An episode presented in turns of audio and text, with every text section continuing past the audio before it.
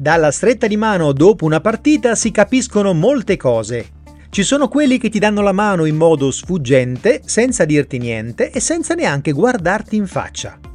Per loro non rappresenti una persona, sei solo una tacca da aggiungere alla statistica delle vittorie o delle sconfitte. Direi più delle vittorie. Quando li batti, chissà perché, ti degnano di un po' di attenzione. All'opposto ci sono quelli che giocano con te, non contro di te. Come nell'ultima partita di tennis vinta da André Agassi nel suo torneo d'addio, gli US Open 2006, contro il cipriota Marcos Bagdatis. Per Agassi si tratta del capolinea di una smisurata carriera. Appena terminata questa lunghissima battaglia, i due contendenti corrono a rete e si abbracciano più volte, sorridendo e dandosi colpi sul cuore sanno di aver scritto una pagina di sport memorabile e sanno di averla scritta insieme.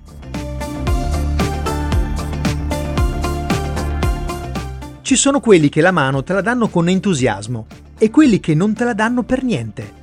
Nella finale di un torneo di tennis di quarta categoria, il mio avversario, dopo aver conquistato l'ultimo punto, si è buttato per terra, esultando con le braccia al cielo e non si alzava più. Ero in piedi di fianco a lui che aspettavo per stringergli la mano e lui continuava a urlare E andiamo! ignorandomi completamente. E per fortuna che era solo un torneo di quarta categoria. Mi torna in mente un episodio.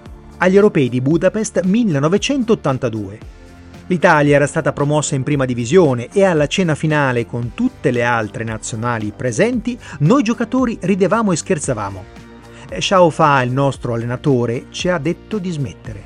Gli abbiamo chiesto, perché non possiamo ridere? Ormai la gara è finita e noi abbiamo vinto.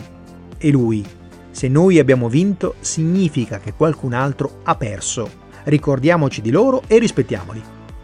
Saggezza cinese. Intendiamoci, esultare è bello e non a caso un calciatore per me insopportabile come Mario Balotelli quando segna non festeggia. L'esultanza è l'essenza dello sport.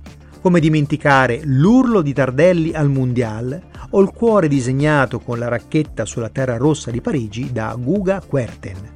Però, le rare volte in cui vinco, cerco di ricordarmi quello che ha detto Xiao Fa se io sono contento perché ho vinto, c'è qualcun altro dispiaciuto perché ha perso.